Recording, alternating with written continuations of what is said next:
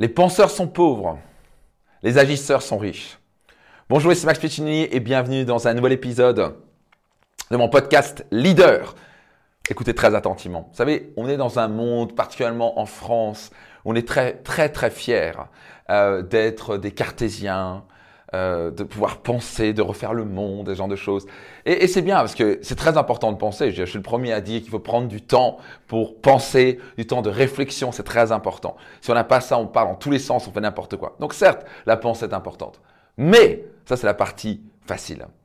Parce que, vous savez quoi, vous pouvez avoir toutes les meilleures idées du monde si vous ne les implémentez pas, si vous ne les mettez pas en application, si vous ne les mettez pas en action, il n'y a rien qui va se faire.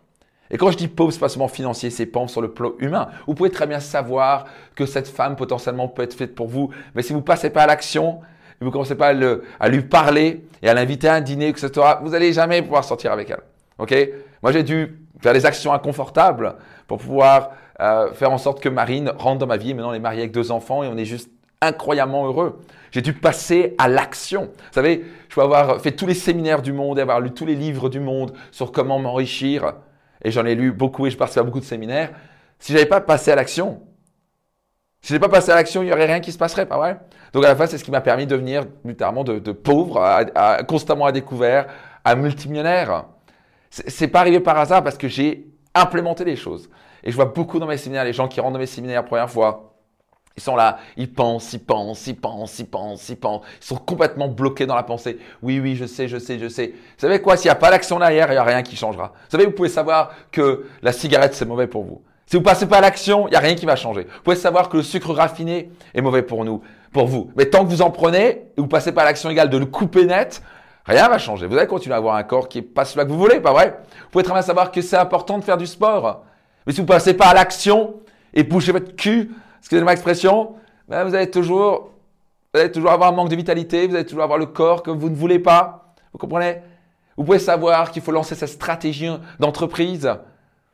Et si vous n'implémentez pas les choses, ça ne va pas le faire. Vous savez, le nombre, nombre de gens que je vois, entrepreneurs, qui viennent et qui ont des bonnes idées, qui ont des bonnes stratégies, ils savent même ce qu'ils font faire, mais ils ont un vrai problème dans l'exécution dans la mise en application, réunir les équipes et faire en sorte que ça fonctionne.